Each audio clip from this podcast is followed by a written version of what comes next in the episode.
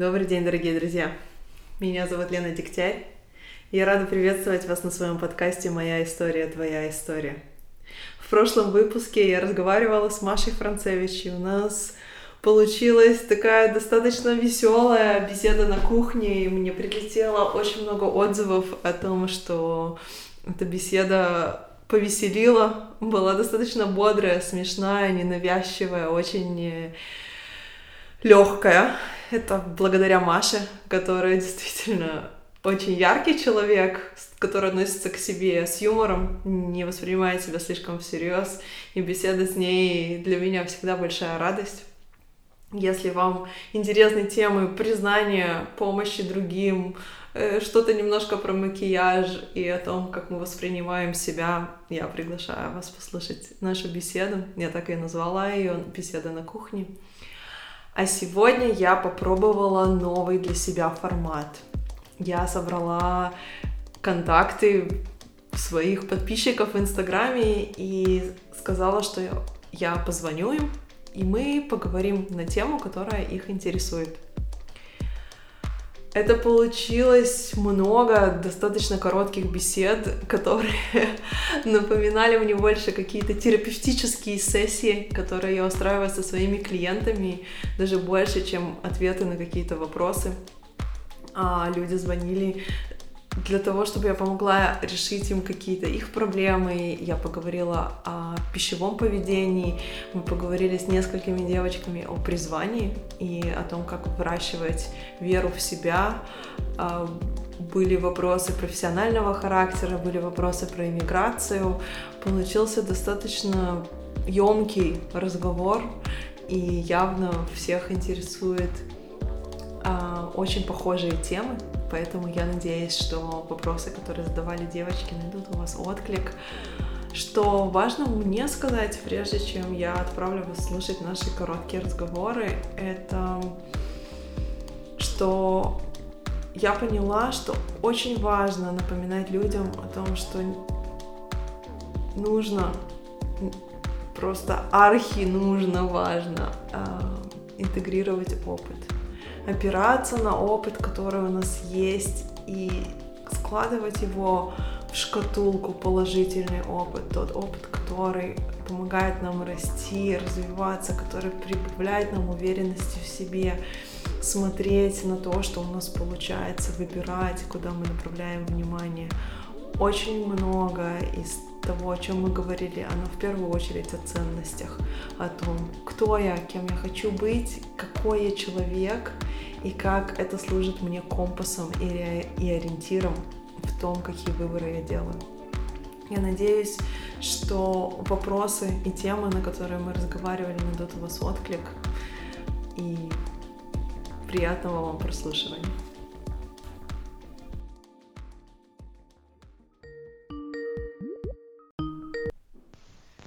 Привет!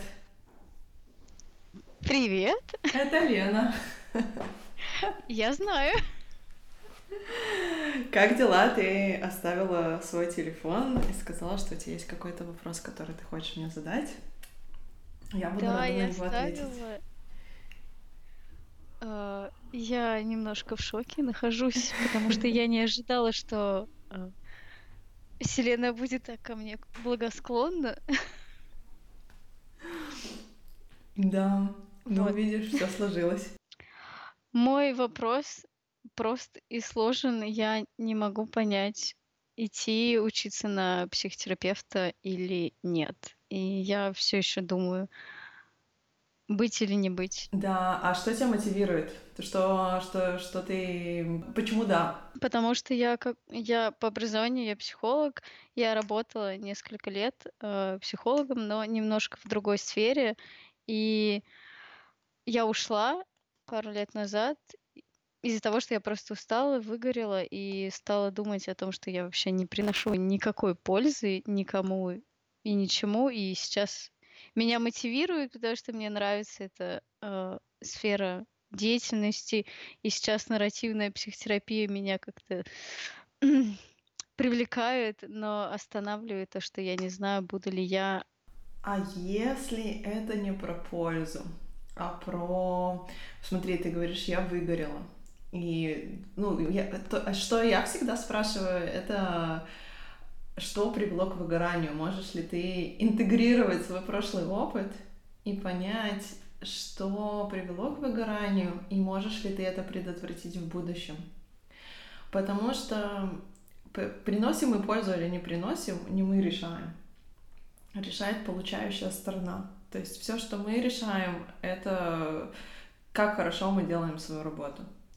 Когда мы выгораем, мы не можем очень хорошо делать свою работу. И тут вот вопрос, что тогда привело к какому-то краху, и сейчас этот вопрос возникает. Тогда я тогда на себя, наверное, слишком много взвалила, потому что я стала работать я начинала работать там с трех дней в неделю по, там, не знаю, 12-15 часов. Потом это превратилось в каждодневную работу. То есть я работала 7 дней в неделю в разных психологических центрах. И я гордилась этим и говорила, ну это же классно, мне и не нужны выходные. А через пару-тройку месяцев я уже вообще не хотела никуда идти. И вопрос, какие выводы ты для себя сделала из всего этого? Ну, надо заботиться о себе распределять время и давать себе отдохнуть. Я тебе предлагаю просто поразмышлять о том, какое удовольствие тебе приносила профессия. Сможешь ли ты вновь получать удовольствие от профессии? Можешь ли ты ориентироваться на себя? Потому что буду ли я хорошим терапевтом или не буду, будет зависеть от того, как ты относишься к себе, как ты ценишь сама свою работу, и, конечно же, от того, какой отклик ты будешь получать.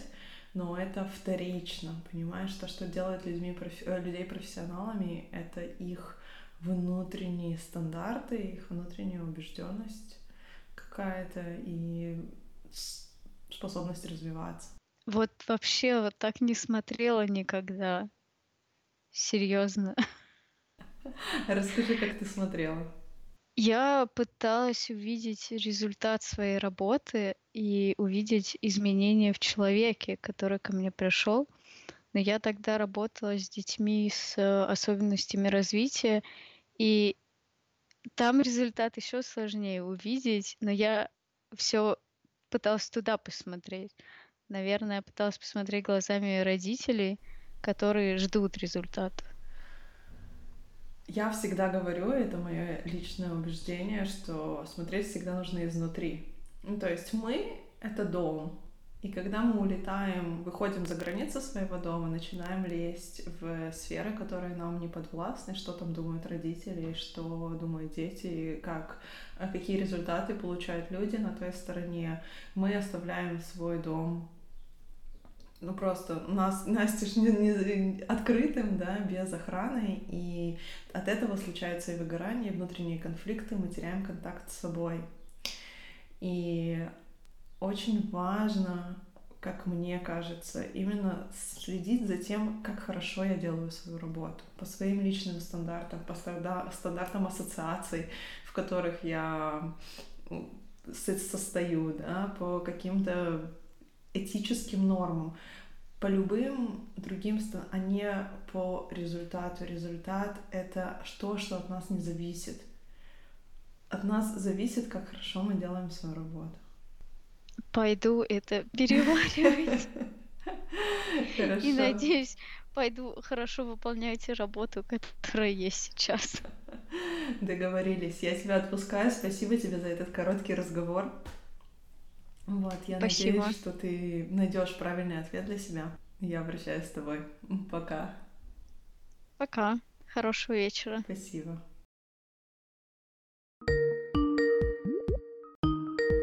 Привет. Алло, привет, привет, добрый вечер. Добрый вечер. Как ты? Прекрасно. Как твои дела? Хорошо. Я увидела, что ты оставила свой контакт, чтобы задать мне какой-то вопрос. Я буду рада на него ответить. Самый главный вопрос, как э, научиться завершать дела абсолютно честно с собой, э, с другими. А, с благодарностью, да, не убегать, не таиться. И, наверное, таким жаргоном несколько словом скажу гаситься. А расскажи, что такого страшного в завершении дел? Ам, как мне кажется, я могу подвести людей тем, что я завершаю те дела, которые, казалось бы, приносят много пользы. Мгм. Да, и я боюсь взять на себя ответственность, завершить свое в этом участие, потому что мне кажется, что я кому-то это должна. Окей. А когда ты не завершаешь дела, что происходит? Абсолютное непонимание того, да, и что с, с чужой стороны, да, с чужой стороны, а, непонимание, почему вдруг в какой-то момент я могу там, не выйти на связь, не захотеть э, общаться, не захотеть поддерживать отношения. Вот. Мгм. Да. То есть это очень некомфортная ситуация для всех. Когда ты не хочешь завершать дела, ты говоришь, я не хочу брать ответственность, но когда ты их не завершаешь, ответственности меньше не становится. Да, это И, факт. и это самое, наверное, важное, что нужно осознать в этой ситуации, что ам, это, знаешь, как э, решая не выбирать, ты все равно делаешь выбор. Только в ситуации, в которой ты не заканчиваешь отношения, ты всегда выбираешь закончить их плохо. То есть ты всегда выбираешь, по сути, подвести человека. Своим страхом и нежеланием его подводить каждый раз, не делая взрослого шага и не сообщая человеку о том, что, знаешь, этот проект, я больше не могу тебе с ним помогать, или я больше не могу а, вести твои дела, или мы больше не можем сотрудничать, все что угодно, мы больше не можем дружить, любая, любая ситуация, да, ты подводишь человека.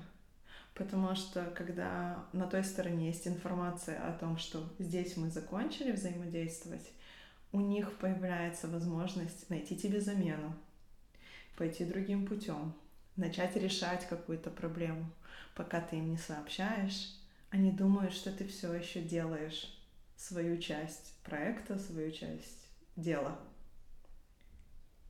Да, но я не понимаю, как побороть вот этот вот внутренний ступор. Я прекрасно понимаю, как работает этот механизм, и я Мгм. понимаю, что чувствуют люди, да, с другой стороны. Но я не понимаю, как побороть этот ступор, смятение, какой-то, не знаю, стыд, что ли, за то, что мне придется сказать нет. Мгм. Да, я тебе сразу скажу, ты не сможешь его побороть. Это не про борьбу, это не про преодоление, это про то, что тебе один раз нужно сделать, несмотря на страх, и столкнуться с реальностью. Потому что сейчас ты не знаешь, какая реальность, ты только знаешь ам, то, что тебе подкидывает твой мозг. И какие-то сценарии или картинки, которые он тебе рисует о том, что будет происходить на той стороне. Но это никакого вообще даже близко отношения к реальности не имеет значения. Но он тебе пугает всякими историями о том, как это будет, как это стыдно, как это не принято, все что угодно, какие там слова использует твой внутренний голос, да. А тебе нужно узнать, что на самом деле происходит. Что происходит, когда ты заканчиваешь проект. Что происходит в реальности, когда человек узнает о том, что ты, да, он может расстроиться, да, он может разочароваться, да, он может быть недоволен. Готова ли ты столкнуться с чужими эмоциями и сделать так, как тебе нужно, так, как тебе хорошо, как, так, как правильно для тебя? Это тяжело, потому что это тяжело, что в рабочем плане, что в личном, да, не доводить все до апофеоза, когда уже, в принципе, все рассыпалось, и ты такой стоишь не при делах, разговаривать тебе ни о чем не надо, и все и так понятно, что, ну, не получилось. Там в отношениях, да, в каких-то проектах тоже рабочих. Научиться бы это говорить, когда начинаются проблемы, Да. когда ты понимаешь, что ты не вывозишь, то есть за, за, за несколько шагов до. И это нужно просто смелость. То есть смелые люди, они не бесстрашные. Нету людей, у которых нету страха. Смелые люди — это те, которые готовы пробовать и идти, несмотря на то, что страшно. и, э, и разрешать новым сценариям приходить в жизнь. Потому что это идея того, что это стыдно, это ты подведешь другого человека. И любые другие идеи, которые у тебя есть, кто-то ими с тобой поделился. И ты этот сценарий проживаешь. Разрешив себе однажды заранее сказать, слушайте, у нас что-то здесь идет не так. У нас коммуникация хромает, я вообще не понимаю, что я должна делать, или мне кажется, я не вывожу, вам нужно найти помощь. Ты начинаешь думать не о человеке, да, который находится на той стороне, а о проекте. То есть, чтобы проект был реализован, чтобы он получился, очень важно вовремя сказать, ребята, я не вывожу. Потому что если ты не вывозишь, качество проекта будет хромать. Люди, которые на тебя рассчитывают, будут думать, что ты выводишь, и ты не даешь возможности им сделать качественный продукт, что бы то ни было. И когда ты идешь сказать кому-то я не вывожу, у тебя в голове должна быть мысль как раз-таки об этом, о том, что я это делаю во благо, не подвожу кого-то, не ставлю палки в колеса, а наоборот, я хочу дать вам возможность сделать это максимально хорошо, потому что со мной у вас получится так себе. Господи, это прекрасно. Я пишу себе на, не знаю, на корочку мозга. Просто это как доктор прописал эти слова мне сегодня. Вот. Очень важно перевернуть ситуацию и понять, как своими действиями на самом деле ты приносишь пользу. И это можно найти в каждой ситуации. Я записываю. Я делаю себе пометки. Это потрясающе. Спасибо за эти слова.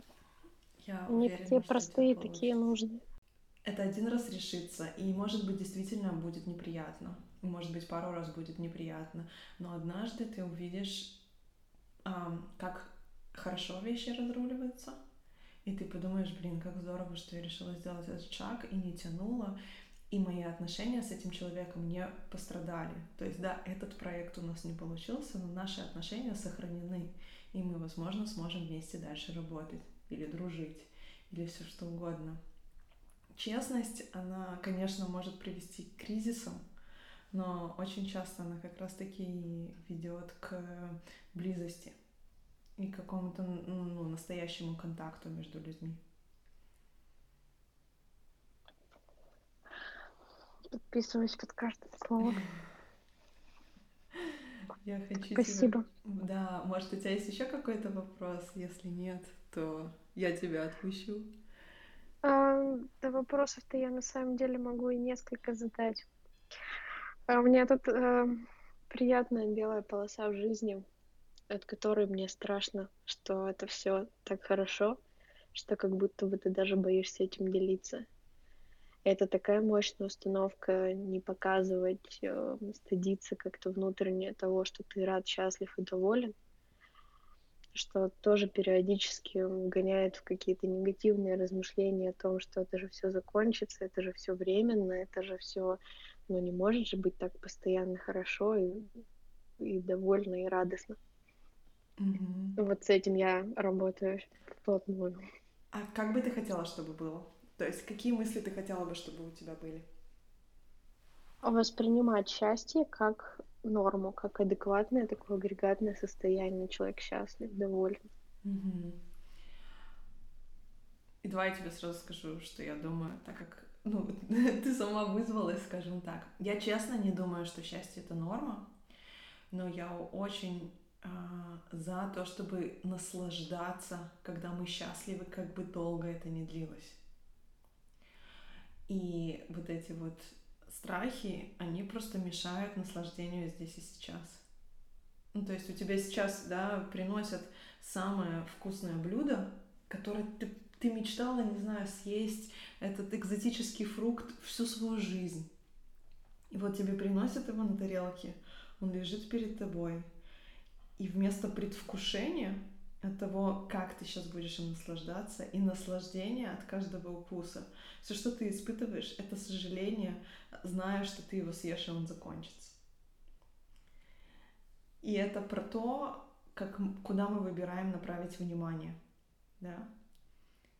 Как мы хотим отнестись к этой ситуации. Мы хотим сейчас предвкушать и наслаждаться, или мы хотим думать о том, как мы будем сожалеть, и уже сейчас начинать скорбить о том, что это скоро закончится.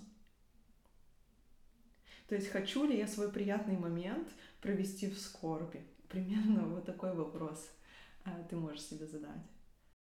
Ну вот как же эти внутренние установки, да, которые у нас с годами там вырабатываются, банальные эти же фразы о том, что там будешь много веселиться, там поплачешь. я понимаю, что это все такие, скажем так, subconscious, но тем не менее они реально влияют на сознание. Вот как с этим работать? Они влияют, однозначно они влияют на то, как мы относимся к миру, но они ни на что не влияют в мире, потому что все будет происходить так, как оно будет происходить. То есть ничто эти установки не делает реальностью. Как и прошлая проблема, которую мы с тобой обсуждали, это всего лишь наши мысли. Наши мысли не есть реальность. И ты можешь просто решить, что я с ними не согласна. Это какое-то твое внутреннее решение. То, что ты с ними не согласишься, или то, что ты с ними согласишься, не сделают их правдой. Они просто помешают тебе наслаждаться. Или ты скажешь, ну, может, все так и есть, тогда пир во время чумы. Чего же мне сейчас тогда не пировать на всю катушку, если все равно это все закончится? Ну, типа, если эти установки правда, то и оно все закончится. Ну так иди оно все к черту, я сейчас просто оторвусь по полной. Да, действительно. Выбора грустить и сомневаться, в принципе, нет. Ни в одной из этих опций. Выбора грустить и сомневаться нет. Вот. И опять-таки, понимаешь, установка, ты решаешь, она правда или нет, и ты думаешь, куда ее раскручивать. То есть, окей, например, это правда, и как я хочу сейчас поступить? Не знаю, Сени, э, под, ну, там, Сани готовить с лета, я как хочу как-то себе подстелить, или я хочу поменьше радоваться сейчас, ну, что потом и так плохо будет, так я лучше уже сейчас не буду там на всю катушку. А смысл? Его нет. Смысла не радоваться нет. Смысла не радоваться нет правдиво это утверждение или ложно, оно как бы оно все равно тебя как бы подталкивает к тому, что была не была, надо наслаждаться тем, что сейчас Вселенная мне подбросила. Лена, спасибо. Ты знающий глоток скайпа. Да не за что. Я очень рада, что ты задала свои вопросы, потому что мне кажется, что ну, это что-то, с чем многие из нас сталкиваются, да, многие из нас э, живут в этих установках, в этих страхах. И надеюсь, что наш разговор будет полезен и для других людей тоже. Поэтому спасибо, что ты написала свое имя, и я была очень рада с тобой поговорить. Да, я в очередной раз очень рада слышать твой голос, особенно когда это еще один на один а не просто подкасты. Но подкасты я слушаю, искренне люблю и рекомендую. Спасибо большое. Мне очень приятно. Спасибо. Хорошего тебе вечера. И тебе хорошего вечера. Угу, пока. Всего добра.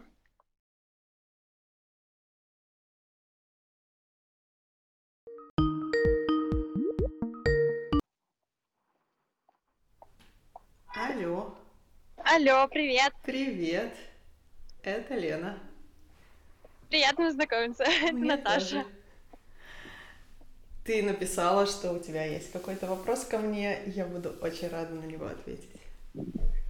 Да, у меня вопрос, связанный эм, с иммиграцией, э, потому что я уже два с половиной года, почти три года живу в Австрии, э, и все еще не могу себя нормально чувствовать как бы в новой стране. Не удается как бы обрастить, обрас, обрас, как это сказать?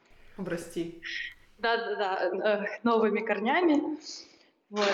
И у тебя тоже есть такой опыт большой с иммиграцией связанный.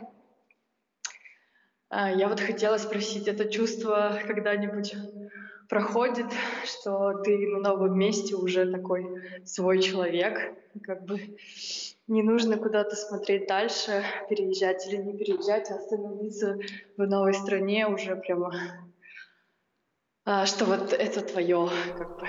А ты можешь сказать, что ты думаешь, что является для тебя самым большим препятствием к тому, чтобы почувствовать себя комфортно в новом месте? Um, да, я думаю, что это отсутствие моих прежних социальных контактов, как бы вот, то есть весь социум, который я раньше жила, его в один день просто перестало быть, вся моя комфортная жизнь. И на новом месте, в новой стране это все, получается, заменилось, но э, не полностью. И поэтому я не могу как бы привыкнуть к новой жизни, пытаюсь как бы создать тот же привык, привычный комфортный, комфортную зону для себя, но ее нет, потому что социальных контактов прежних нету. Угу. Да. Ну, и в первую очередь я понимаю твою боль и твое чувство очень хорошо.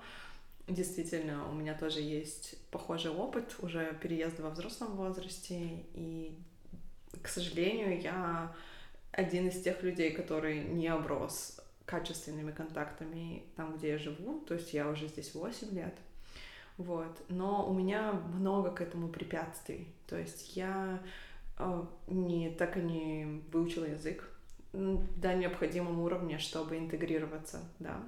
Я последние четыре года все время в перелетах, то есть я нахожусь здесь, нахожусь здесь неделю-две, и потом куда-то улетаю, и опять, то есть это мешает построению каких-то глубоких контактов. И в целом, мне кажется, что у меня здесь есть качественные контакты, и они бы выросли и трансформировались во что-то более глубокое, если бы меня так не мотало по миру. Однозначно. Во-вторых, очень важно помнить о том, что мы на старом месте контакты строили годами. Иногда они mm-hmm. у нас да. из детства. И в детстве у нас было много времени, когда, которое мы могли проводить вместе, в юношестве тоже, у нас, там, не знаю, в институте, где угодно. Мы проводили очень много времени с этими людьми, с которыми потом дружили и чувствовали, что они нам родные души. А, чем взрослее мы становимся, тем меньше у нас есть возможности и времени проводить с другими людьми. А качественный контакт — это вопрос фу, это функция проведенного вместе времени во многом. Угу. Ничего не поделаешь, нужно подождать. С другой стороны, вопрос, что чего тебе на самом деле не хватает. То есть это вопрос языка, это вопрос того, что люди не близкие тебе по духу. Э, это вопрос чего? Я думаю, и того, и другого. Mm-hmm как бы язык вроде бы есть, но не на таком уровне, как э, местные жители. Ну, все такие диалекты и прочее. Mm-hmm.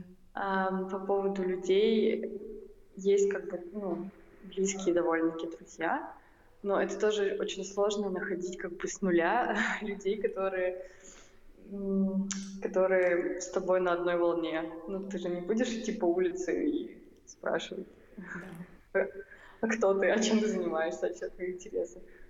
То есть сложно как-то с нуля все построить, опять все, все это заново.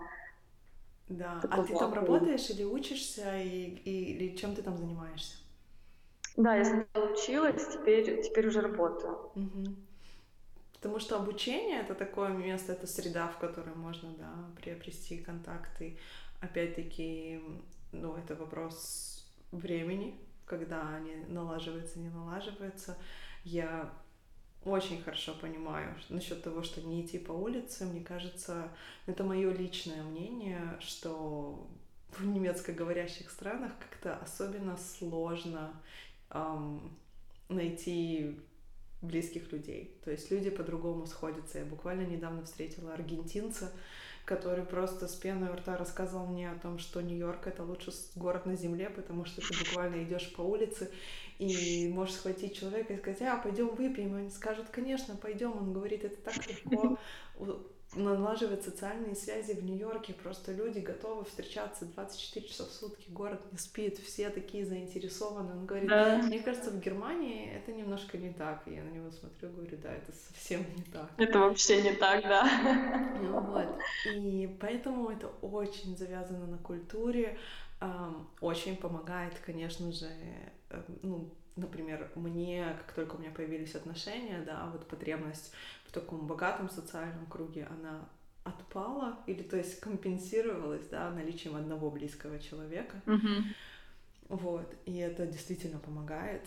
И тут у меня нету для тебя простого решения, знаешь, или какой-то э, волшебной пилюли, потому что это настолько сложная структура, это так зависит от кого, с кем ты общаешься, да, я недавно записывала подкаст про иммиграцию с сестрой, которая в Австралии общается с русскоязычными израильтянами, то есть основной круг общения — это такие же люди, как она, которые mm-hmm. жи- выросли в Израиле и уехали в Австралию.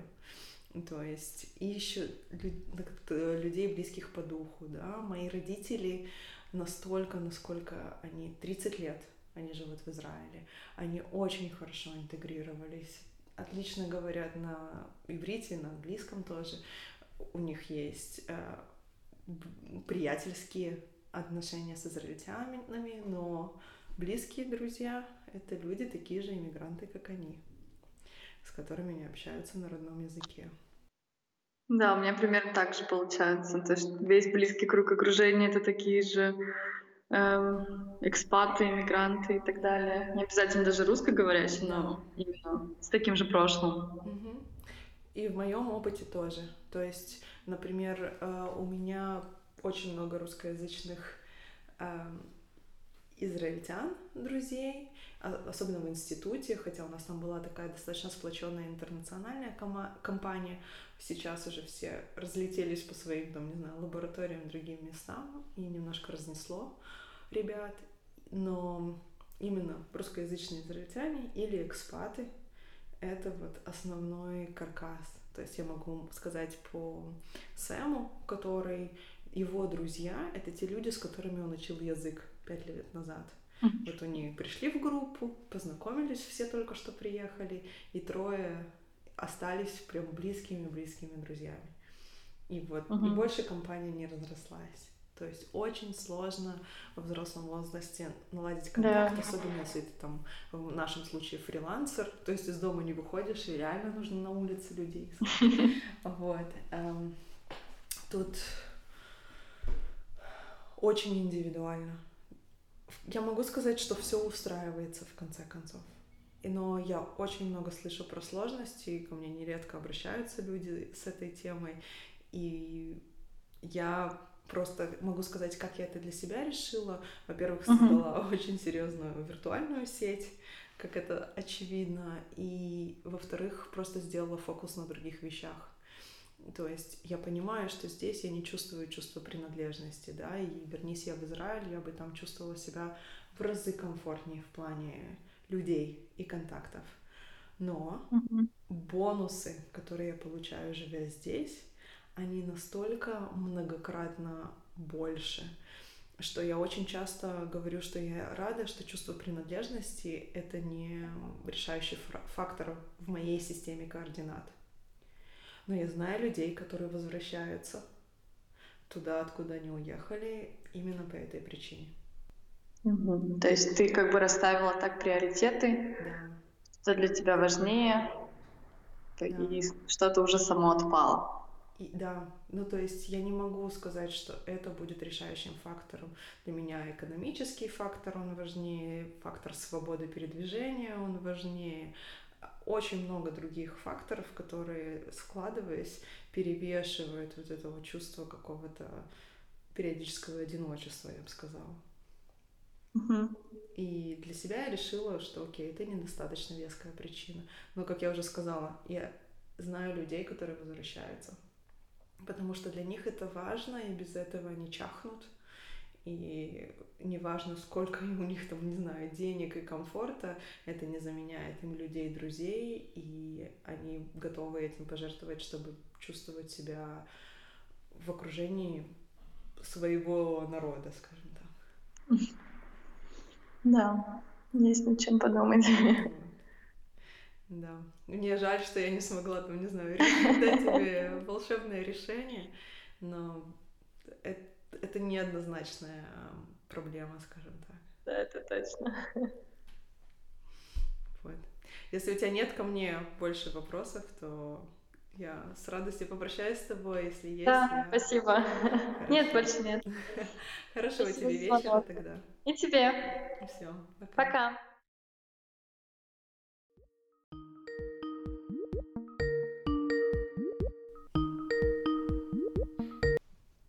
Алло. Алло. Привет. Привет. Как прикольно и неожиданно. Да, я позвонила. А, супер. Я помню, ты писала, что а, сможешь ответить на любой вопрос. Постараюсь. А, да. Может ли это быть вопрос в сфере питания и привычек? Конечно. К похудению. Смотри, мне было бы очень интересно узнать твое мнение, или, может быть, ты в своем стиле задашь мне вопрос, который вдруг станет, а, знаешь, таким каким-то вот очень важным. А, я очень давно а, пытаюсь похудеть, а, и эта история, она прям такая, знаешь, я совсем недавно осознала а, в Фейсбуке, выдал мне пост, там вот там ваши воспоминания, условно, там 10 лет назад, что как бы я живу с этой проблемой вот уже 10 лет. Я как-то вот 10 лет там все стараюсь, стараюсь похудеть, а, с разной степенью успешности там то худею, то набираю обратно. И у меня почему-то не получается бороться с моментами, а, вот знаешь, каких-то таких эмоциональных вспышек, когда что-то происходит, что выбивает меня из постоянного, ну, из такого, скажем, ровного э, состояния духа, и в этот момент я как бы абсолютно отключаюсь и теряю контроль над собой, и иду что-нибудь есть. И вот такие как бы, ну, заедания, они случаются ну, плюс-минус достаточно часто для того, чтобы, ну, в общем, это было проблемой. Mm-hmm. Вот. А какие у тебя есть инструменты справляться со своими эмоциями, помимо... Вот я сейчас объемся до беспамятства. Слушай, ну, если честно, вот именно как бы в моменте, да, то есть я не особенно отлавливаю, как бы у меня скорее уже вот постфактум я начинаю себя винить, там, знаешь, ну вот опять я там а, сорвалась и наелась, и какой кошмар. И, ну вот, ну, понимаешь, если у меня какая-то реакция уже идет только потом, а, а не вот э, прям... Смотри, вот. во-первых, я хочу тебе показать, по какому кругу ты ходишь. Ты говоришь, у меня есть какой-то эмоциональный всплеск, угу. который абсолютно затмевает мне сознание. Я там ем, ем, ем, ем. После я включаюсь, осознаю, что я сделала, начинаю себя винить. И хожу по этому кругу. Всплеск, наелась, обвинила. И ты не ищешь выхода из этой ситуации. Ты просто ходишь по одному и тому же кругу. Какие варианты выхода из этой ситуации есть? Во-первых, чувство вины, оно абсолютно деструктивное. Явно оно тебя ни к чему не сподвигает. Ну, повинилась и опять заела. И... Окей. Okay. Угу. И тут вопрос, что я сделаю в следующий раз для того, чтобы словить себя в моменте. Например, не до того, как я начала есть, но хотя бы уже в тот момент, когда я ем, осознать, что происходит. Как я и могу включиться есть. в процесс раньше? Что мне поможет включиться в процесс раньше? А, ну, хороший вопрос. Что? То есть это должно быть что-то такое достаточно большое, чтобы меня, наверное, отвлечь? Нет, это не про отвлечь. Это про увидеть, что происходит. Ага. В моменте. И вопрос у меня, например, есть ли у тебя такой опыт, когда у тебя получалось? Можешь ли ты вспомнить за эти 10 лет, когда у тебя прям накрывало, и ты понимала, что я сейчас пойду и наемся, или тебя накрывает, ты ешь, и ты вдруг включаешься, и ты такая, в смысле, я не была голодная, почему я сейчас ем? Или любое другое воспоминание, которое говорит о том, что ты можешь включиться. Ну, если такое и было, то крайне, ну, не часто. Как бы это дается с таким своего рода ну, то есть я, наверное, могу как бы в моменте осознать, как mm-hmm. бы, да, что вот, ну, и, и тогда уже как бы типа оторваться, ну, знаешь, ну, как будто бы я не знаю, а что вот еще делать, да, то есть, ну, вот, mm-hmm. вот в этой ситуации. Как бы я могу там очень, наверное, гипер там сильной, там, как это называется, силой воли там себя заставить этого не делать, но я, ну, знаешь, как будто бы останусь там в этом стрессе да. тогда вопрос не в том, э, вообще, я тебе не предлагаю сейчас бросать. То есть вопрос научиться справляться со своими эмоциями, учитывая то, что у тебя нет навыка отслеживать свои эмоции, вообще замечать, что с тобой происходит. А, понятное дело, что когда ты уже заедаешь их, это настолько привычка. Ты просто вредная привычка. Mm-hmm. Это не проблема, а как курить, да? Вот у меня стресс, зажгла сигарету, а выкурила и только потом заметила. Никакой разницы. Ну вот, кстати, э, лет пять назад курить я бросила. Что помогло тебе бросить курить? Я не знаю. То есть вот, э, ну, и меня в каком-то смысле это там даже пугает, знаешь, что я там до этого пять лет курила, потом бросила, и это произошло вот как будто бы по щелчку пальца в один день. Просто вот у меня что-то перещелкнуло, я решила, что все, мне больше это не надо. И, ну, и как бы, знаешь, там теперь дать кому-то советом, как бросить курить, я понятия не имею, как это сделать. Конечно, про советы не важно, больше важно понять, как, это, как эти механизмы происходят у тебя. Потому что Единственное, там, не знаю, задание, которое я тебе могу сейчас дать, это начать отслеживать свое эмоциональное состояние постоянно. Поставить будильник 10 раз в день, раз в час, бодрствуешь ты, наверное, даже больше. Угу. Когда он звонит, ты себя спрашиваешь, что я сейчас чувствую. Злость, стресс, радость, грусть. Называешь эти эмоции. Угу. Что И я хочу что с потом ними с ними делать? Да. П могу ли я в них побыть? Эмоции, в них нету ничего страшного. Нам почему-то кажется, что от них нужно убежать, справиться, скрыться, отвлечься. Очень много всего, что нам Ну, кажется, кстати, что с да. ними нужно делать. С ними ничего не нужно делать. Просто побыть в этом состоянии, они сами уйдут это идея того, если мы не будем за них цепляться. То есть, понятное дело, что если я там грущу, и я все время себе вот это, на этой скрипке внутри себя пиликаю и рассказываю себе, почему я грущу, и как сильно я грущу, и на, вот наматываю, наматываю, наматываю, понятное дело, что эта грусть никуда деваться не будет. Но если я mm-hmm. просто побуду в грустном состоянии, просто подышу в нем, просто посижу в нем, не отвлекаясь и не убегая, оно как-то очень быстро закончится. Угу.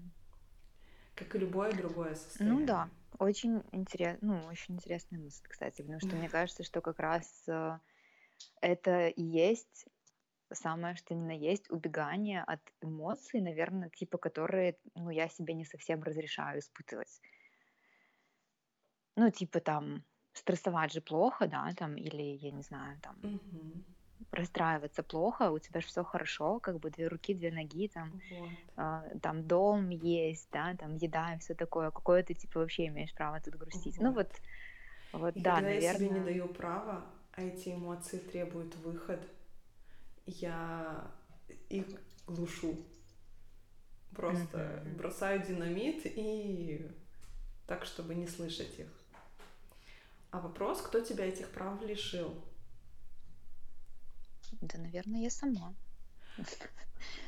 Это правда, но идеи о том, что у меня нету права, они приходят откуда-то извне. Кто-то еще в твоем окружении поддерживает идею того, что человек, у которого есть две руки, две ноги, у которого есть что есть, и вроде все хорошо, ему грустить нельзя. ему расстраиваться нельзя, ему стрессовать не о чем. Мгм. Ну да.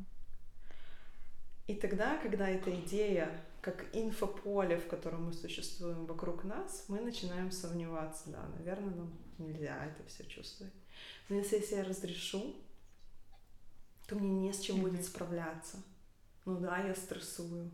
Да, я стрессую из-за того, что я боюсь, что опоздаю на автобус. Ну расскажите мне, что это глупо. И что? А я стрессую. Либо помогите мне справиться со стрессом, либо отвалите. Ну да. А, Хорошая мысль. Попробую делать дневник и посмотрю, что из этого Очень получится. советую. И второе, что я тебе очень могу ре- порекомендовать, это тетрадь по интуитивному питанию, которую перевела Елена Терещенкова. А, Я М, дам Мне ссылку. кажется, ты выкладывала в Инстаграме Да. когда-то на нее ссылку, А, и только я да. не помню, это ли было в сторис или где-то в постах. И в, пос- в постах, по-моему, я не выкладывала, в сторис однозначно. Она, э, ты можешь найти ее в инстаграме Е Терещенкова, либо по ссылке at-books.ru, то есть it Елена Терещенкова, books.ru. У нее Поняла. там есть книга, которую она перевела «Взрослые дети эмоционально незрелых родителей». И вот недавно закончила она перевод и выпустила э, рабочую тетрадь по интуитивному питанию. Все вот эти вот аспекты, которые мы с тобой сейчас обсуждали, там Мгм. есть последовательная методика, как соединиться со своими эмоциями, как перестать переедать, как понять, Класс. что со мной происходит и как с этим справиться. Супер. Да, спасибо, я обязательно ее посмотрю. Очень Потому что как, как раз это, да, вот переедание, вот эти все, это все про меня. Да, и диеты тебе что- не помогут, это вообще не твой путь. Тебе Мгм. нужно научиться проживать эмоции, научиться с ними быть, разрешить себе, и это работа, которую ты можешь проделать самостоятельно, либо со специалистом. Мне кажется, начать с тетради, это даст тебе понимание, можешь ли ты это сделать сама, и Мгм. если нет, найди в себе, не знаю, ресурс, обратиться к Мгм. кому-то, кто тебе поможет. Потому что у тебя не какая-то запущенная ситуация. Просто развить немножко эмоциональный интеллект и распутать вот эти вот эмоциональные качели. Они с... Эта с- проблема с едой начнет сама решаться. Мгм. Поняла. Спасибо. Пожалуйста. Спасибо, что оставила свой телефон, и у нас получилось с тобой Да, пообщаться. Я была очень рада с тобой пообщаться. Спасибо, что позвонила. Хорошего вечера. И тебе. Пока. Пока. Алло, Алло, Таня, привет. привет. Это Лена. Я узнала. Здорово. Какой у тебя ко мне вопрос? Как отвечать на вопрос «Зачем?» Это хороший вопрос. А что... Расскажи мне, что у тебя вызывает трудности ответить на этот вопрос. А я упираюсь просто в глухую стену, я не могу на него ответить. И, ну, на мой взгляд, это как-то связано с ценностями, которые, ну, к которым у меня как будто закрыт доступ.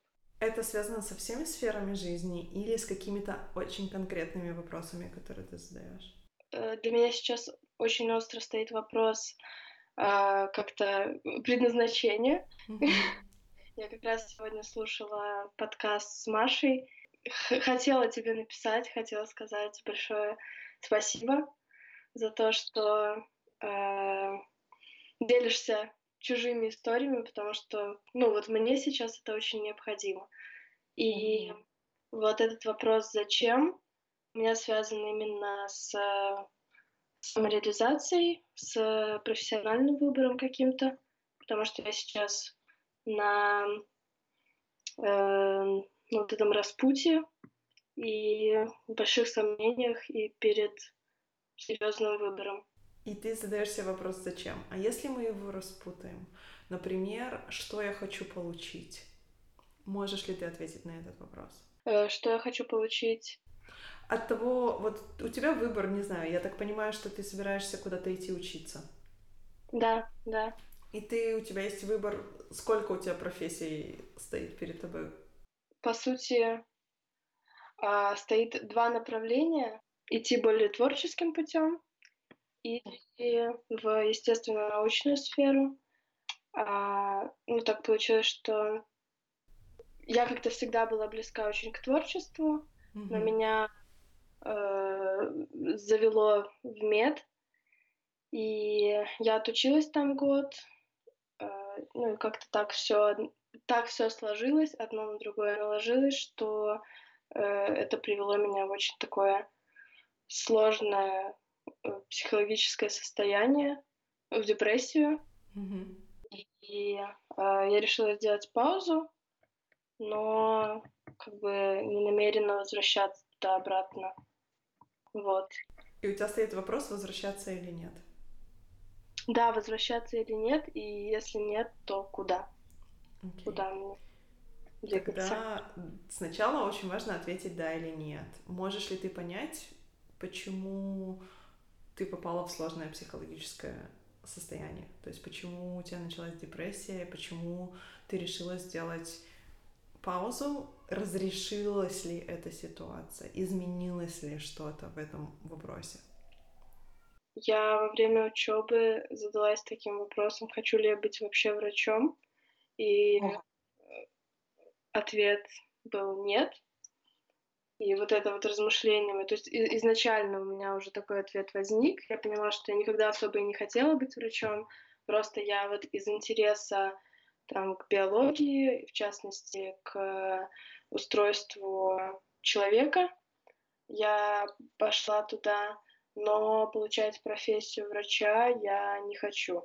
Э, оказавшись в больнице, я поняла, что это вообще не моя атмосфера, и что меня это просто угнетает и куда-то не туда заводит постоянно. Какие у тебя есть сейчас причины хотеть вернуться? том, что, наверное, я не знаю, куда я могу пойти еще. То есть я не знаю, как... Мне страшно, наверное, шагнуть куда-то в неизвестную сторону, потому что э, ну, на данный момент я очень в себе сомневаюсь в своих силах. И э, всплывают всякие аргументы, типа, я что, зря зря вот училась, зря поступала, это ведь тоже требовало усилий. Но это на самом деле такие мысли у меня совсем недавно начали возникать. А, ну, просто как, я не знаю, я устала, наверное, уже сомневаться, и поэтому mm-hmm. я так... Да. А если не мед, то куда? Ты говоришь, какая-то творческая профессия. Что бы это было? Меня интересует танец. И, ну, я понимаю, что у нас как бы я не могу получить э, такое образование. Ну, и, наверное, это не совсем то, что мне подходит. Э, но я скорее э, поняла, что это более близкий мне подход к человеку и к человеческому телу. И для меня это проще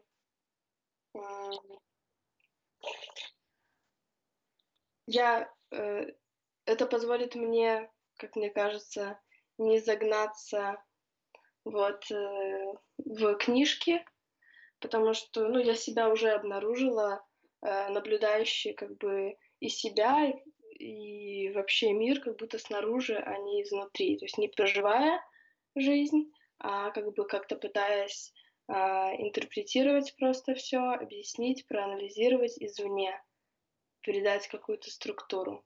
Mm-hmm. Но внутри. Вот. Что страшного в том, чтобы отдаться танцу? Как способу прожить эту жизнь в разных его проявлениях? Ну, я боюсь, наверное, что не смогу себя обеспечить uh-huh. финансово, и что на данный момент я не совсем представляю, как это, э, из-за того, что я не совсем осознаю вообще свои возможности, способности, э, мне сложно сказать, что, что я вообще могу, и смогу ли я себя э, обеспечить за счет этого. Прекрасно. Смотри, когда это на самом деле я бы посоветовала любому человеку, который стоит перед выбором профессии. У меня есть профессия, которая мне не совсем понятна, но у меня туда душа лежит, да, что-то связанное с танцем, например. Первое, что я делаю, это я пытаюсь понять, какие профессии существуют, которые связаны с танцами. Я могу быть танцором, я могу быть хореографом, я могу быть учителем танцев, я могу стать танцетерапевтом, я могу и еще не знаю, что, да, это вот я сейчас назвала то, что мне на вскидку в голову приходит, но я уверена, что есть еще какое-то количество профессий, которое связано с танцами. И эм, которое поможет тебе реализоваться. После того, как ты делаешь список, потому что что происходит, когда мы сомневаемся, что происходит, когда мы боимся, мы просто бегаем по кругу вместе с нашим страхом. И вместо того, чтобы искать выход, как, как его нейтрализовать. Мы просто ходим и боимся, и боимся, и сомневаемся, и сомневаемся, на самом деле не получая никакой информации, которая поможет нам принять решение в ту или иную строя, сторону, но что-то фактурное, что, на чем мы можем обосновать наше решение. Да, я из тех людей, которые любят в таких ситуациях получать информацию. Что я делаю дальше? после того, как я выписала все возможные профессии, связанные с танцами. Я ищу людей, которые в этих профессиях реализовались, или которые этому обучаются, или которые уже этим зарабатывают, или которые каким-то образом к, это, к этому причастны. И я иду с ними разговаривать. То есть, например, у меня есть знакомый танцотерапевт. А, которому можно посоветоваться, что такое танцотерапия, как становятся танцотерапевтом, что они делают, как они развиваются, какая у них есть поддержка, да, ведь есть сообщества какие-то. Что еще я могу узнать о том, как эти люди живут, существуют, выживают, как они самореализуются, что им нравится в профессии, а что не нравится – и после того, как я получаю всю возможную информацию о профессии, я спрашиваю себя, мне такое подходит, я готова рискнуть, мне интересно попробовать, как это. Или мне кажется это слишком сложным, или все те минусы, которые они обозначили, я о них не подумала, но мне будет неинтересно этим заниматься, например. И тысяча других вариантов, которые касаются исключительно меня, и того, как я воспринимаю эту информацию. Окей? Okay? Потому что идея того, что я уже год отучилась в меди, поэтому мне нужно теперь всю жизнь этому посвятить, на мой взгляд, да, и я поделюсь с тобой своим мнением, она абсурдна. Да, это уже от отчаяния, мне кажется, это усталость. Конечно. Потому что я 15 лет посвятила науке, и я не считаю, что это были годы прожитые зря. Это были отличные годы, я получила отличный опыт. Ты прожила там год только для того, чтобы узнать, что ты не, больше не хочешь тратить всю свою жизнь на вот это. Тебе не подходит быть врачом, ты не хочешь быть этим человеком. И ты получила важный опыт, поняла важные знания, сделала даже важные выводы и такая, я себе не доверяю. Наверное, мне нужно отдать себя на этому и вместо того, чтобы поблагодарить себе и сказать, блин, как круто, что я могу быстро принять решение о том, что мне это не подходит, и не идти ложным путем 10 лет. А, тут еще есть такая проблема у меня, это, ну, как у многих, наверное, страх э, ошибиться. А если ошибки не существует? А, это, хороший момент, да. Если это все не ошибки, а опыт, да, я склонна вообще относиться так э, к любому опыту, как к важному. Главное его правильно прожить. И интегрировать, и выводы сделать. Сделать вывод правильный, да. Просто я вспоминаю детство свое, понимаю, что я все все время бросала. Угу. И у меня есть такой страх, а может быть, дело не в медицине и там не ну, не, не в том, что я не тем путем пошла, а в том, что я просто постоянно все бросаю, и вот у меня есть какая-то склонность, ну, может быть, мной руководят страхи или что-то еще, бросать и не доводить дела до конца. А у тебя есть что-то, что ты не бросала? Есть ли в твоей истории истории, где ты начала, закончила и не бросила? Ну, сложно сказать. А, мне сложно вспомнить какой-то конкретный пример, но это как скорее способ существования и взаимодействия с миром. Это, ну, я постоянно исследую mm-hmm. себя и происходящее. Ну, и это да, это то, что я начала, и никогда не переставала и не собираюсь переставать делать.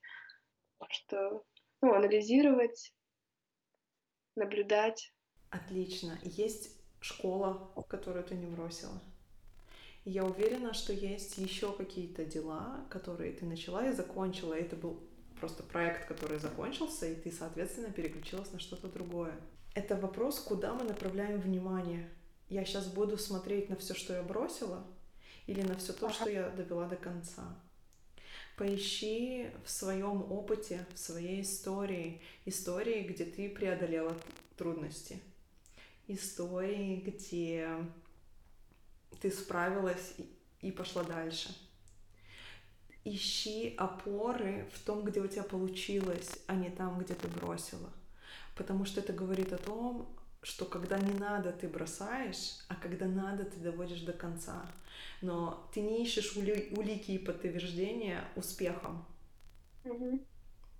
А это крайне важно для того, чтобы построить уверенность в себе для того, чтобы сформировать вот это вот чувство, что мне есть на что опереться, у меня в опыте моем есть история успеха, а это значит, что я могу, что я на что-то способна. Да, это важный момент. Спасибо. Потому что нас учат фокусироваться на каких-то mm-hmm. вот неудачах, Спасибо. да, и мы как будто должны их исправлять, а это еще и ошибки, и на нас столько давления, сделать все правильно, я сейчас показываю кавычки, что мы не замечаем, что у нас и так все получается. Просто иногда мы не хотим что-то делать, и мы, не разрешаем себе не хотеть. Угу. Да, спасибо большое. Я желаю тебе удачи в твоем выборе. Спасибо. Я надеюсь, что ты действительно соберешь достаточно информации, которая поможет тебе принять осознанное решение относительно своего будущего. И пожелаю тебе смелости и решительности продолжать пробовать и исследовать. Спасибо тебе большое. Спасибо Хорошего тебе вечера. И тебе. Пока. Пока. Алло. Алло. Привет. Блин, привет! Я даже не думала, что это может произойти. Это так круто! Офигеть! Да. Боже. Это произошло. Рассказывай, какой у тебя вопрос ко мне? Ой, э, даже не знаю, что сказать, я так растерялась. Э, ну, на самом деле, наверное, основной мой вопрос э, у меня очень сложная история с питанием, как, наверное, у всех, кто... а, ну, в общем, изначально я из секты и все такое, вот. А, и, наверное, основной мой вопрос был, как, какие вопросы себе задать, чтобы понять, что у тебя действительно может быть э, компульсивное переедание или еще что-то, потому что я замечаю, что а, я могу очень сильно переедать, и это связано с эмоциональным состоянием, в том числе иногда это не связано, может быть связано с тем, что я просто устала. Наверное, такой. А зачем тебе диагнозы себе ставить? Суть, цель ну, в них ну, какая? Наверное, как-то побороть это. Ну, потому что я чувствую себя зависимой от еды, и меня это немножко напрягает, потому что я не могу заниматься какой-то деятельностью, например, если не пойду и не поем. Ну, то есть это не то, что я там не пойду не поем какой-то нормальной еды, а это скорее что-то сладкое или вредное. А это случайно не связано, когда тебе нужно заниматься деятельностью, которую не очень захочется, не хочется заниматься? Кстати, я никогда об этом, наверное, даже не задумывалась и не связывала это, это между собой. Да, подумай, потому что Нередко бывает так, когда мы не хотим что-то делать. Э, очень часто приходят мыслей, а не пойти ли мне поесть, например. Ну, потому что отсрочить. Я не хочу этим заниматься. Уже сидеть, не знаю, в Инстаграме мне достало, и уже всем, со всеми подругами переговорила, и в конце концов надо все равно это делать. Но я лучше поем пока. Как тогда лучше это побороть? Анализировать? Это не про борьбу, это про понимание того, что с тобой происходит сейчас и почему я выбираю пойти есть, вместо того, чтобы что. И тогда, когда ты понимаешь, вместо того, чтобы что, ты можешь себя спросить, может, я все-таки сделаю то, что надо сделать, вместо того, чтобы отвлекаться на еду. Или для меня Я это поняла. вопрос, мое тело не мусорка. Ну, то есть просто потому, что я не хочу чем-то заниматься, или мне сейчас грустненько, или, а то- или лень, я хочу удовольствия, и, конечно, конфетка мне принесет удовольствие, но я использую свое тело как мусорку. И это про уважение к себе. Да, его мне не хватает во всех отношениях.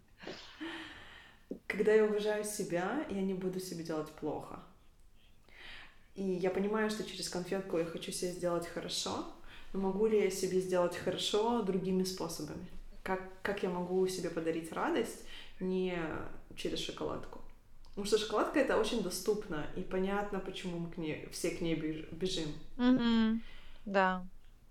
Но есть ли у меня другие способы? И не то, чтобы я всегда откажусь от шоколадки. Иногда у меня будет такое состояние, когда я действительно не хочу, и ничего кроме шоколадки у меня нет. И я съем ее, и я даже винить себя за это не буду, и мне плохо не будет.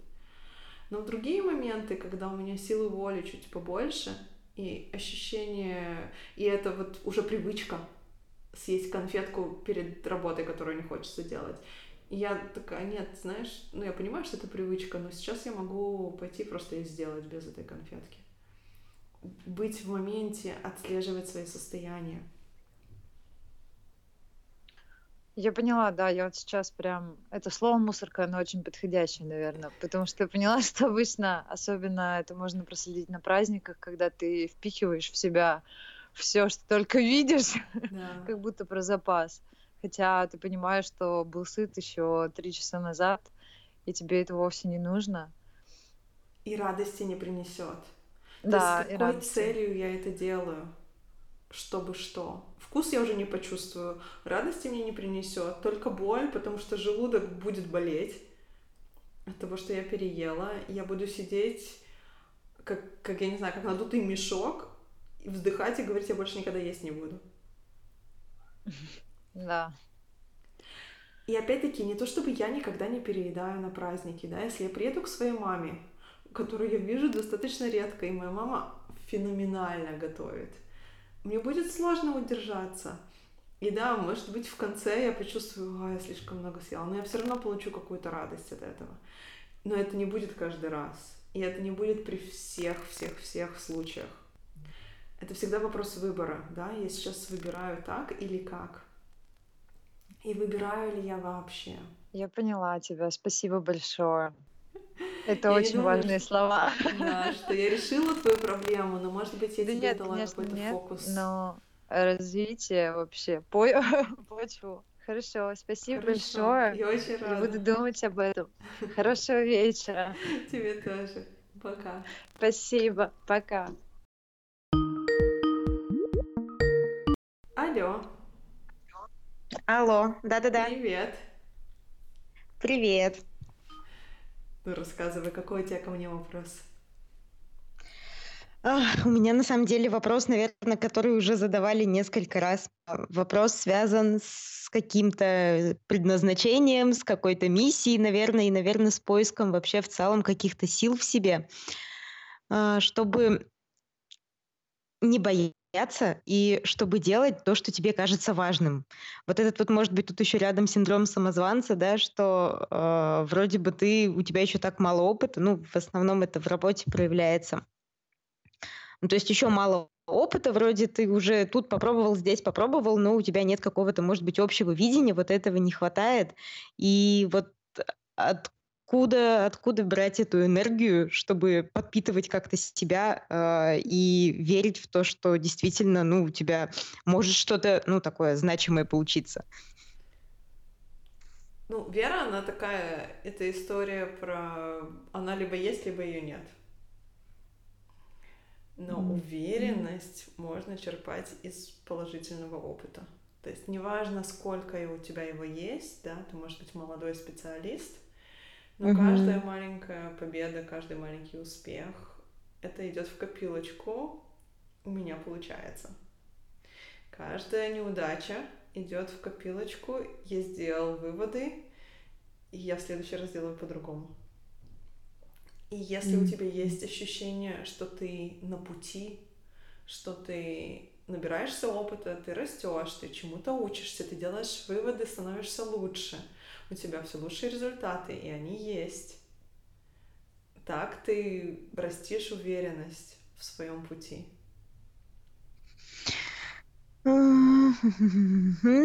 Уверенность, ну да, да, на самом деле вот то, что э, ну какую-то копилочку вот такую свою создавать, да, успехов каких-то того, что у тебя получается, это, наверное, помогает и, и, и действительно иногда это, ну, не иногда, наверное, ча ча чаще важно делать. А, тогда, ну вот по поводу еще какого-то общего видения. Ну, то есть вот я что- что-то делаю, здесь у меня получилось окей, хорошо, да, то есть вот в этом моменте я сделала правильно. В этом моменте, ну да, я сделала неправильно, вот у меня такой плохой опыт получился, да, а как, вот кто, кто скажет, как правильно вот, вот это вот самое... А никто не знает, как правильно, кто знает, только ты знаешь. Есть какая-то обратная связь, понятное дело, но опять-таки если бы Стив Джобс ориентировался на обратную связь, то вряд ли бы он создал то, что он создал. Да? Есть какая-то внутренняя вера, как будто даже убеждение, что мне надо mm-hmm. так, и мне mm-hmm. туда идти. И откуда она берется, я не знаю. Ну, то есть я это очень хорошо чувствовала, когда я уходила из науки. Мне все говорили, что это самоубийство, что это какое-то сумасшествие, и что ты творишь, и что ты делаешь. И мало кто поддерживал, всем казалось, что это действительно какое-то безумие. Но я знала, что мне туда. Я не знала как, я не знала, что из этого получится. Я вообще не знала, куда туда, но я знала, что мне отсюда идти надо. Я шла. А как тогда вот это вот, это, это где-то, ну, то есть где это дают условно, да? Ну, то есть это вот как-то надо взращивать или открывать, или больше слушать себя, или, может быть, там, я не знаю, это из детства, откуда это вообще идет, может быть? Это не из детства, Нет, да? Это... потому что не было у меня такой уверенности. Это не... Даже я бы не сказала, что взращивать, но это, да, из какого-то исследования себя. Потому что у меня был уже опыт многих лет, что я тут не хочу. И ко мне mm-hmm. прилетела идея, что я хочу помогать людям. И прилетела возможность это сделать. Я не знала, сколько мне эта опция будет открыта, да. Ну, uh-huh, uh-huh. а если она прилетела, я ее возьму. То есть, знаешь, у меня такая история, что я очень долго себя винила и казнила в том в плане, что я не создаю для себя возможности. Сижу, у меня есть время, я не развиваю, не, uh-huh. там, не знаю, не строю бизнесы, не ищу работу толковую, еще не знаю что. Пока я не поняла, что ко мне возможности все время прилетают. Они постоянно прилетают, и все, что мне нужно, это ухватиться за них. Ну, увидеть, которые мне подходят, и ухватиться за них. Либо mm-hmm. все их проверить и посмотреть, что мне нравится. Я перестала виниться из-за того, что я не создаю возможностей. Mm-hmm. У меня есть периоды, когда я могу просто сидеть и ничего не делать, зная, mm-hmm. что возможность прилетит. Мне не нужно суетиться. И это опыт. Просто было много раз, когда прилетали, я их смотрела, и вообще, где я оказалась, это действительно все прилетевшие возможности. Мне говорят, Лена, а не хочешь это сделать? Хочу. А не хочешь переехать в Берлин? Хочу. А не хочешь у нас тут поработать? Хочу. А тут хочешь? Нет, не хочу. И все. И в какой-то момент ты набираешь достаточно опыта, чтобы знать, что возможности все время летят. И больше я не задаюсь этим вопросом, надо мне суетиться, не надо суетиться, что-то будет происходить. Так, так устроена моя жизнь, да, например. Uh-huh, uh-huh. Но это опыт, я с этим не родилась. Я просто интегрирую uh-huh. опыт, смотрю, наблюдаю, как у меня получается, и говорю, угу, у меня такие закономерности в жизни. А какие у тебя? Ну, то есть это получается вопрос-то больше, ну, вот действительно о вере, да? Ну, то есть э, отпустить, э, ну, Доверие, да. расслабиться, вот, вот, эту, вот, вот эту ситуацию и доверие, я не знаю, себе, вселенной или что. Ну, то есть откуда, откуда это берется? То есть вот, вот эта вот вещь. Ты понимаешь, в Хорошо. английском есть такое выражение leap of faith. Я очень люблю его. Это прыжок на доверие. Когда ты по-настоящему не знаешь, что тебя ждет впереди, но ты можешь узнать, если ты нырнешь. Но ты никогда не узнаешь, если ты не нырнешь, а заранее тебе превью никто не покажет. Ну да, И вот да, этот прыжок на доверие — это что-то, что нам нужно периодически в жизни совершать. Просто довериться, что все сложится, или довериться себе, что я справлюсь с тем, что мне там прилетит. Или что я буду знать, что я могу отмотать. Все что угодно, но должно быть какое-то доверие.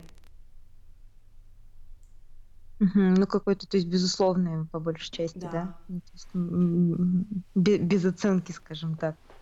да. А еще тогда, а, раз уж об этом, ну, я на самом деле, ну, то есть, вера, она, ну, как бы, э, сейчас с ней сложно, вот, ну, то есть, она такая неуправляемая, да, то есть, вот сейчас ее такой безусловной веры ее нет. Но как бы, а как этим тогда можно, ну, я не знаю, как к этому подойти можно? Может, какие-то техники там, я не знаю, письменные, наблюдательности, исследования, ну, то есть, или это просто вот оно возьмется откуда-то из опыта, из, из, я не знаю, из жизни, Из шкатулочки. Из когда ты эту шкатулочки? шкатулочку соберешь и начнешь в нее складывать положительный опыт, М, ты будешь из нее и доставать его. Если у тебя есть опыт преодоления сложностей, ты можешь себе доверять в том, что ты справишься со сложностями. Если у тебя есть опыт там, реализации какого-то проекта, ты будешь знать, что ты способна реализовать проект. Если у тебя там, не знаю, есть опыт успешного окончания учебы, ты можешь считать, что ты умеешь учиться. Ну, вообще, да, вообще, вообще есть так-то. И понимаешь, когда я уезжала в Берлин, вообще моего возраста, ну, то есть я приехала в Израиль, когда мне было 12 лет, и моих сверстников приехало несколько сотен тысяч, мне кажется, в то время. И все переживали достаточно сложный период интеграции. То есть я не знаю ребят, которые легко интегрировались, в основном все каких- как-то травмировались переездом, особенно в Мгм. подростковом возрасте. И все поделилось надвое. Есть лю- люди, которые сказали, я такое пережил один раз, я больше такого не хочу. Есть вторая группа, которая сказала, я это пережила один раз, ну так переживу еще раз. И разлетелась Мгм. по миру. Мгм. И это выбор, который мы делаем. То есть травма была у всех. Но как мы ее интегрировали, как мы этим опытом воспользовались, какие выводы мы для себя сделали. Кто-то сделал вывод, я так больше не хочу. Даже близко не подойду Мгм. к похожей ситуации. Я никогда больше никуда не уеду, мне здесь хорошо, и наконец-то построила Мгм. жизнь. А кто-то другой сказал, блин, мне здесь мало, и я готов. Я готов рискнуть, потому что уже однажды пережил, и у меня есть опыт, и я смогу. И нету вывода, который правильный или неправильный. Он- Один, он правильный для меня или правильный для того человека. Это, знаешь, это, это не что-то близко к, ну, там, не знаю, к понятию антихрупкости вот у Талиба? Или, или все-таки это во- больше к тому, что все, ну, у всех разная дорога? У всех своя дорога. Она своя, и мы можем решать, как мы пойдем по ней. Мы можем все время собирать советы извне, опираться Мгм. на Мгм. какие-то системы социальные, мам, пап, друзей, коллег, все что угодно, какие-то принципы, которые находятся вне нас. Мы можем все эти принципы пропустить через себя, создать какую-то систему ценностей, систему координат и ориентироваться на нее. Своя система не создается из вакуума, да, она все равно Мгм. берет то, что уже существует вокруг нас, и мы это Мгм. интернализируем, внутрь кладем, примеряемся, как, не знаю, ходи, ходим одежду умерить. Подходит, Мгм. не подходит, идет мне, не идет. Понимаешь? И ты можешь говорить, Лена, тебе так идет это платье, оно на тебе феноменально сидит. А я смотрю в зеркало, и мне не нравится. Мгм. Это не я. Мне не идет. И в твоих глазах идет, в моих не идет. Я могу решать, на чьи глаза ориентироваться. Это очень важная вещь на самом деле, да. И это только опыт тренировок, ну, Да. получается, ну, получается только так. Мгм. Это не так уж просто, потому что вокруг нас есть люди и иногда ожидания, да, и может быть ты ст- стоишь и очень надеешься, что я увижу себя в этом платье твоими глазами, и ты даже разочаруешься во мне, что я не считаю это платье красивым, и я выдержу это разочарование и скажу, мне жаль, что ты расстроилась, но мне не идет, я не буду его покупать. И столкнуться с чужими эмоциями — это тоже квест, Мгм. который мы проходим всю жизнь, да? Мгм, мгм. Но это немножко другая история. Да-да-да, это, э, э, это тоже отдельная глубокая Отдельно, большая тема. Ну вот про копилку на самом деле, да, это классная, ну, интересная метафора, наверное, надо будет попробовать понаблюдать за этим и И складывать успехи. Только так. Мгм, И мгм. делать выводы из неуспехов.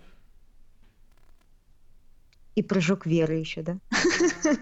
И иногда нырять, да, довериться, что там достаточно глубоко, и я не стукнусь носом об дно.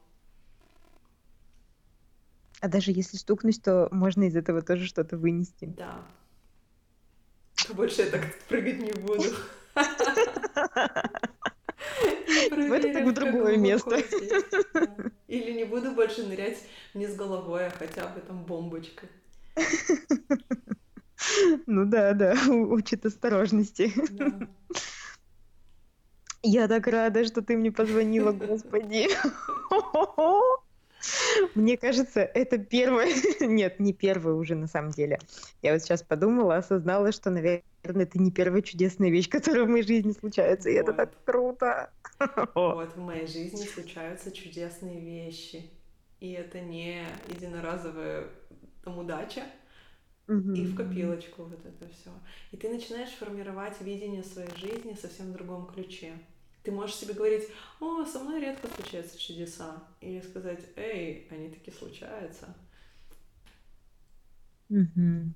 Главное, ну, не забывать возвращаться к этому, наверное, да? Да. Спасибо тебе большое. Я была очень рада с тобой пообщаться. Хорошего тебе вечера.